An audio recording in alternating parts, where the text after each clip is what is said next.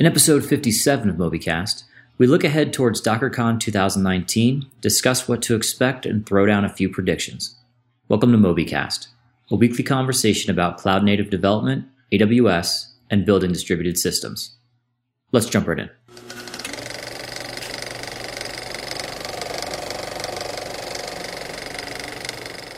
Welcome, Chris. It's another episode of MobyCast. Hey, John. Good to be back. Yeah, good to have you. So it's just you and I today. Rich is spending some family time, and we are out of practice because you were on vacation. I was in a whole different time zone. a whole different time zone. Did you go to Montana? that would be a different time zone, and kind of wish it was only one time zone away, or at least right now. Right, my body's having it's massively confused my my internal clock. So I was in Italy nine hours difference between Seattle time and then ended up having a unexpected multi-day layover in Chicago. So my body doesn't know when to when to go to sleep, when to wake up, when to eat. Everything's kind of out of whack. It was probably doesn't need to eat, right? You you did plenty of that in Italy. yes, I did. I've I definitely carbo loaded for sure. But cool. I, I, I worked it off by we walked, and so according to my Apple Watch, I think it was about eighty miles total and spread over like seven days. Ah, that's fantastic. Yeah. That's really great. Yep. No no trips to Italy here. We just did Kelsus stuff and and yeah, tried to hold down the fort while you were away. Not an easy task. But here we are back and today we're going to talk about DockerCon. It's coming up in two weeks. Well, by the time you're listening, dear listener, it'll be one week. So it's coming up in a week and you'll be there. And this is your third one, Chris? This will be my fourth actually. Fourth DockerCon. Yeah. Nice.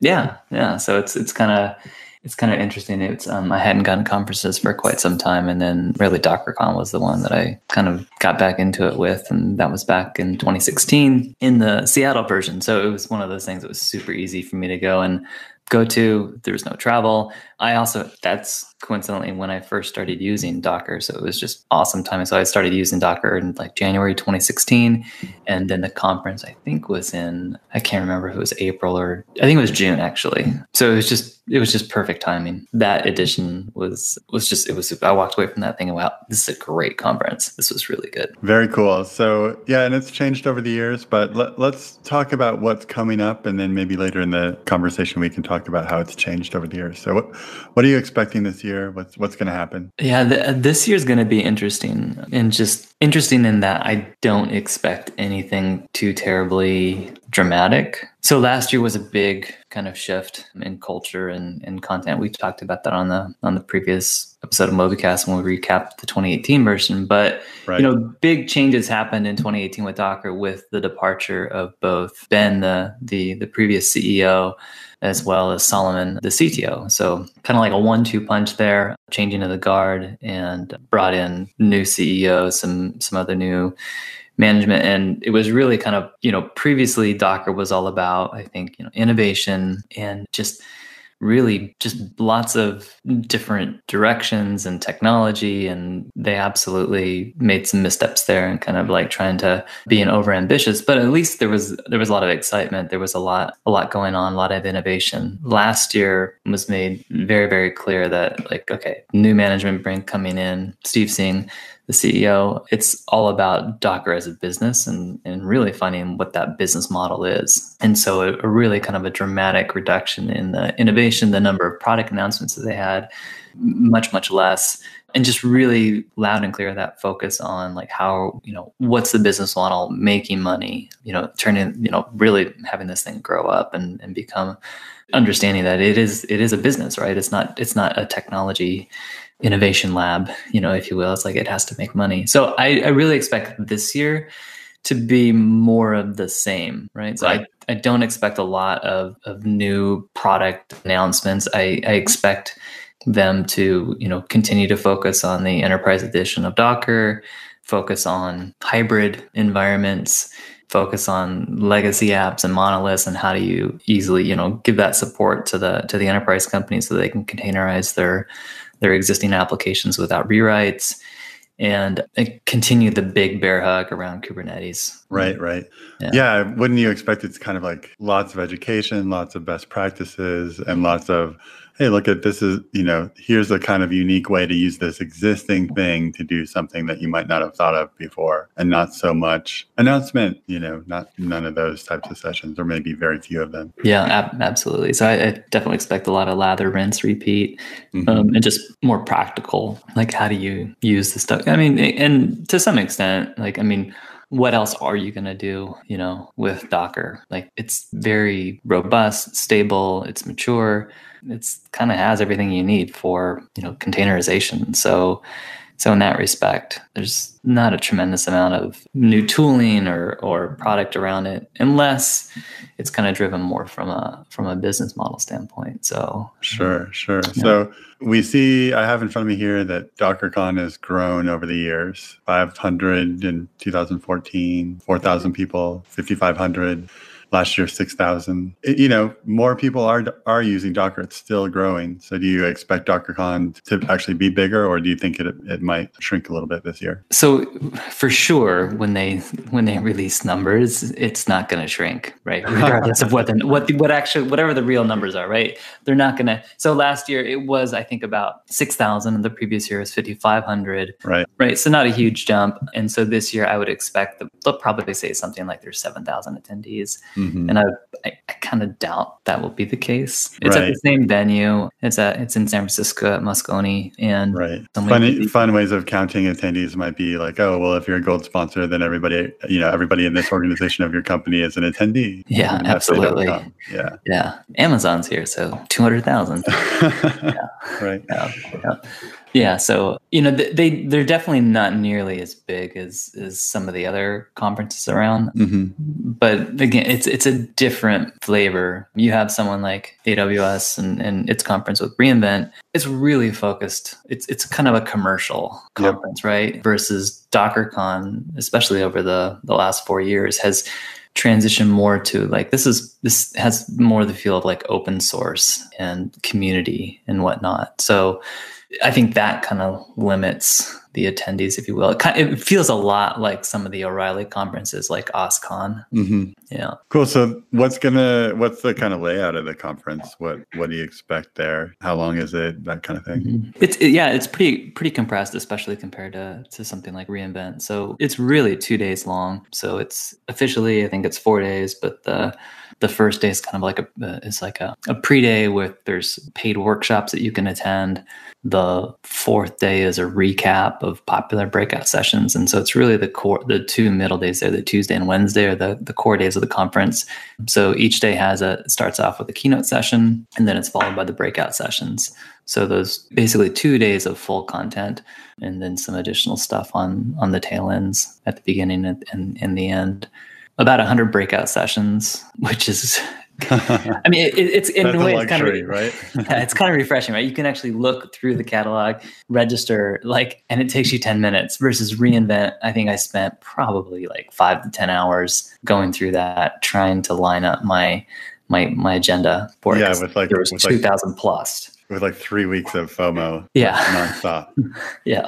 Yeah. So so definitely much much smaller, more manageable, and more compressed. Right on. So I'm gonna actually skip a little part of the outline and and since we were just talking about sessions, maybe you can talk about the tracks. And and this has remained pretty consistent too across across the various Docker cons. So you know, it's kind of a, a mix of kind of like high level stuff, some low level stuff, and then kind of everything in between. So some of the ones, some of the, the kind of the main tracks are they have a Docker Tech Talks. And so these are sessions that go deep on the the products and technology that make up the Docker platform. So pretty pretty hands-on, pretty pragmatic information. There's a Docker for developers track which is really focused on you know the developers that are using Docker on their their machines on their laptops, right? Like oh, okay. how, do, how do they really get the most? So they're using you know the tools like Docker Compose and Docker for Mac or Docker for Windows and whatnot. Then they have a track Docker for IT infrastructure and ops. So uh, that's your DevOps type stuff, right? Like how do you actually use Docker in production? How do you deploy things? How do you run them? How do you maintain them? How do you monitor them? Those kinds of things. They have a customer case studies track. So obviously this is customers that are using Docker and they they get up there and talk about how they're using it, the benefits they get, kind of inspire other folks to to to do the same. They have a black belt session uh, track. And so this is like just goes really, usually really, really deep into the guts, the internals of the Docker platform and, and related things. I've spent a lot of the, the previous DockerCons in black belt sessions and I can definitely attest. They they they usually go like really really deep. And I the other thing to point out too, DockerCon their sessions are 40 minutes long versus like reInvent 60 60 minutes long. Yeah, and that 20 minutes makes a big difference. So especially with with these track like these black belt sessions, 40 minutes going really really deep like pulling apart like how networking works inside docker or how does you know storage work and device all the drivers and whatnot to get all that within 40 minutes. And, and they usually go through like their slide decks are like 100 100 slides long. And so you just feel like you're just like fire hose. So right? they're not actually trying to give you a little less content so that it's more manageable. They're just trying to shove it all into 40 minutes. It's absolutely what it feels like, right? It okay. feels like it's 60 minutes or even more of content in a 40 minute session. So, wow. so you have to kind of like be on your toes and really kind of pay attention. Otherwise, you're gonna you're gonna miss it. A few other tracks they have are they have an ecosystem track, which is you know just the whole community that makes up Docker and, and so all the, the vendors and other open source projects and partners and whatnot, which again is kind of interesting. I mean, you don't really see that. I mean, you see a little bit of that at something like a reInvent, but not nearly as much devoted as, as you'll see at something like DockerCon. And then they have a uh, transform track, which is kind of a bit more of a, a wild card, kind of open ended one where it's just like, you know, how has this enabled various, you know, transformations or changed like culture and processes and things like that. Right, right. Hey there, this is Rich. Please pardon this quick interruption. We recently passed an internal milestone of 30,000 listens, and I wanted to take a moment to thank you for the support. I was also hoping to encourage you to head on over to iTunes to leave us a review. Positive feedback and constructive criticism are both incredibly important to us. So give us an idea of how we're doing, and we'll promise to keep publishing new episodes every week.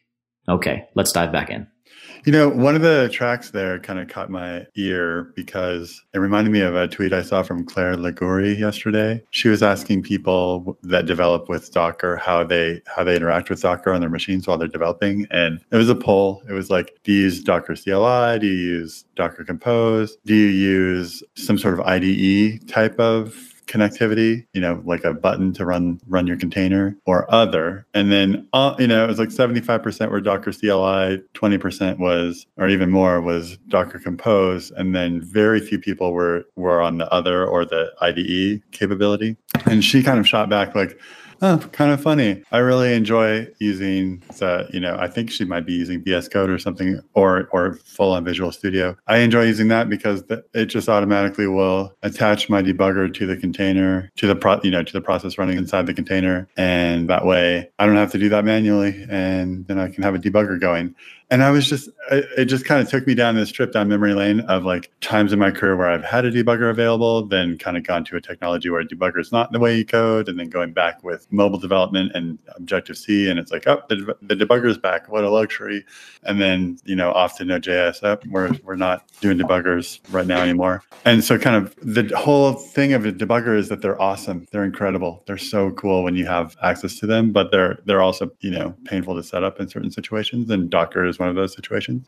And so, yeah, I would be curious for you to go snoop around the, that track and just see how mature that stuff is and whether it might make sense for for our team to start doing that. So we and we I think we've kind of touched on this in previous episodes a bit, just the kind of like the Docker learning curve, and it kind of changes. You just have to kind of change the way you work a bit. But I mean, so debugging inside Docker, I mean, the tools have been there now for years. So mm-hmm. VS Code, I think in 2017 they kind of show it off, just being able to to debug running containers and hot reloading and all that kind of stuff. And so you can you can make all that work. It does take a little bit more. Just you have to look into it and set it up and mm-hmm. you know just make it happen. And you know I th- it's whether or not it's something that you that you really need. Like you said, we've kind of to some extent gotten away from using your IDEs with integrated debugging and you know yep. stepping through code.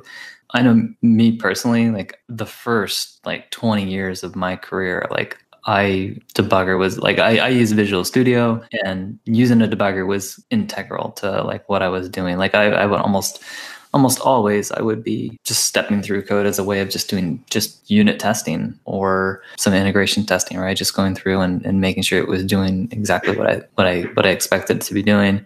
And then when I switched over to Node in 2012, there really like at that point there really was no good debugger at all for Node. So it was like all right, I went from this really nice integrated, you know, IDE with integrated debugger and profiler and everything else and now I have a text editor. Right. You know, not to I, I don't want to go too far down this, but but like debuggers are more technologically advanced. Like your the ability to really see what's happening in code is is an advancement in technology that that happened because people wanted to see that. And so going away from debuggers is like is a trade-off. It's like, well, this I want these capabilities of these of this new language and I want and I want to be able to in this new way of doing things and I'm willing to give up my debugger for it. But if you can get the debugger back and sort of have the best of both worlds. And I know we've talked about the separation of like, you know, having your container sort of not ever be allowed to have like a only works on my machine type setup. But if your IDE is really good at helping you manage that, like if your IDE helps you set up those walls and lets you debug fully, and then also lets you be confident that when you're releasing it, it's you know you've taken away all the all those like little little things that you don't want to release into production, such as for example a shared file system, then that could be a great thing. And I, I guess like my argument here is really it comes down to things like there have been times in my career where I've used a debugger and I've noticed, oh my god, I didn't realize that was happening, and I didn't realize it because the code was working, everything seemed happy no problems, no unit tests say, saying that there was something wrong. But the debugger was like, oh my God, why is that file handle still around? I wouldn't have known that without this debugger or without a production outage. You know what I mean? Mm-hmm. There's real value in debuggers. Yeah, absolutely. And and so I, you know, maybe the, the net net is it's like the tools are out there. Um, yeah. Whether you're doing, you know, doing Docker development or not, there's quite a bit of a tooling community, and you know, you can do the debugging inside the container. You just need to do a little, you know, just set it up, right? And and, and learn how to do it, which and it doesn't take that much time. So mm-hmm. so if you like debuggers and you really want that capability, you can have it with with Docker. Just as a side, I think what happens with most people is that when they're to debug, they just debug it running outside of Docker, right? Which is a kind of a big no-no. Yeah, yeah, exactly. Um, that that's kind of why I wanted you to poke around there because I think that in terms of the we, another thing we talk a lot about in, in MobyCast is like the care and feeding of your own tech career. And I, I, think a lot of times developers kind of spend a lot of time like learning the new technologies, the new languages, and the new ops stuff. And then, you know, before you know it, you haven't spent any time kind of updating your process, updating your development process, like learning new, you know, hotkeys in, a, in an IDE or like trying out a new, more powerful development practice, right? Like that stuff you tend, it's like, ah, oh, I got my way. I like it. I'm just going to keep doing it that way. Mm-hmm. But updating that part of your skill set can be very valuable. Indeed. Yep. Cool. All right. So I think we've spent quite a bit of time here, but oh my goodness. Yeah, we just took a nice long detour. Where should we go next, Chris? help, help me, help us. Let's get this back. Sure. So, I mean, I, I think, you know, we've, you know, I mean, definitely kind of mission accomplished in that, like, this is all about a preview show of DockerCon 2019. We've talked about a bit of like you know some of the history kind of what we kind of expect to this this new one some of the what the content's like the, the layout. This is again different than than a bigger conference like reinvent. So in reinvent like it definitely makes sense to talk about like a lot of practical tips and you need to pace yourself and you need to you know wear comfortable shoes and hydrate and sleep and all that kind of stuff the good news here with DockerCon, it's just much more relaxed. It's not nearly as intense. It is a great conference with a lot of good technical content and, and pragmatic content. Lots of passionate people there that are that are really into it, and you can totally geek out. So from that standpoint, it's just a lot more manageable and in some ways maybe even a bit more more enjoyable. I want to ask you a really important question because this could this could play into some future episodes of MobyCast because we like to go through some talks. You've already started to look at your agenda, right? Are there any particular speakers that you're excited to hear? You know, off off the top of my head, not really, other than you know there is there's some talks from from folks at netflix and there's one on uh, just around container security. So mm-hmm. theoretic and, and practical implementations of that at netflix. So that's that's kind of interesting. Um, do you um, happen to have in front of you who who's giving that talk? that is Michael Wardrop. Ah, cool. So, and there's a there's a few other. There's one specifically around Node, Node.js, and that's done by Bret Fisher, who's kind of one of the Docker captains and his longtime member of the Docker community, and he's spoken before. There's the Dockerfile best practices one again, although this year it's done by a couple different folks. So th- there there are a lot of the um, the same speakers as before. I wouldn't be surprised if if Abby Fuller's here again. But I'm mostly I'm going just to kind of like I'm I'm interested to see okay what's what's new. What are some of the kind of like the pragmatic little tidbits that are going to make life a little bit easier, and also just kind of get the overall feel and flavor of like what's happening in the community and where it's going. So we, we again we've talked about this in the past about mm-hmm. what's the future look like for Docker. You know, is it going to stay independent or is it going to get acquired? Are they going to figure out the business model? And then also this whole like just Kubernetes. So like it last year was such a huge dramatic switch for them and you know previously they did kind of support kubernetes or whatnot but they were really focused on swarm and last year it was just Kubernetes was everywhere. This year, there, there weren't as many sessions that are around Kubernetes. However, if you go to the um, DockerCon website, the primary title, subtitle for it is it's the DockerCon is the number one container industry conference for all things Kubernetes, microservices, and DevOps. Wow. It doesn't even mention Docker. That's like, hilarious. So, you know, and you know, they have uh like, you know, they have like eight or nine paid workshops and, and at least two of those are on Kubernetes. So, you know, Kubernetes, they've definitely doubled down on Kubernetes. It'll be in- interesting to see just where they go from from there. And it will be interesting because you know Kubernetes has been getting a little bit of heat lately. I've seen sentiment turn against it pretty hard on Twitter.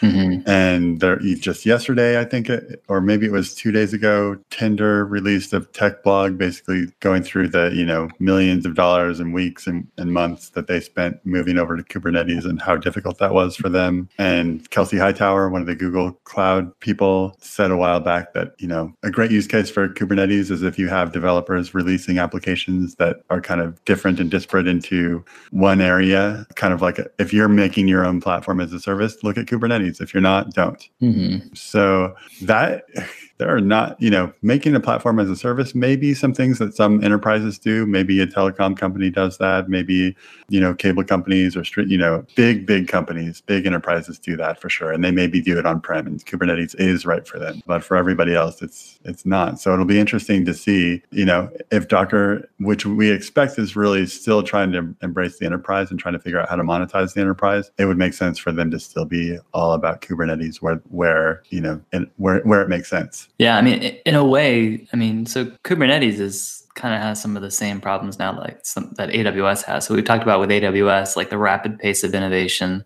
mm-hmm. right? A thousand releases a year, you know, mm-hmm. new services all the time, and it's just like it's really hard to keep up. Mm-hmm. In a way, Kubernetes is kind of has the same the same issue, right? I mean, it, it is a huge beast Mm-hmm. It's being added to constantly, and it's actually really hard to comprehend all of it, right? And to be be well versed in in the entire platform, or even even in you know core core pieces of it. Right. And so that's a big limiting factor in adoption by you know these folks that don't have a hundred plus person IT teams engineering right. teams. Exactly. Um, so it'll be interesting to see if Docker does something there to, to make it much more, you know, palatable and easy to just to work with, right? Without having to go spend months and months and months figuring out how, how to get Kubernetes to work and to run it reliably in production. Yeah, that would be interesting. That could be our prediction. Maybe we, we could leave everybody with that. That that if Docker is going to sort of resurrect itself, DockerCon is going to re- resurrect itself as like a place to be. That announcing some sort of onboarding ramp to Kubernetes that's realistic for smaller organizations would be potentially the way to do it. Mm-hmm. Cool. Yeah. Well, great talking to you. I hope you have a good time at the conference. And then when we get back, we're going to have so much to talk about. You bet. All right. Sounds good. Talk to you next week. Bye. See ya. Bye. Well, dear listener, you made it to the end. We appreciate your time and invite you to continue the conversation with us online. This episode, along with show notes and other valuable resources, is available at mobycast.fm forward slash 57. If you have any questions or additional insights, we encourage you to leave us a comment there. Thank you, and we'll see you again next week.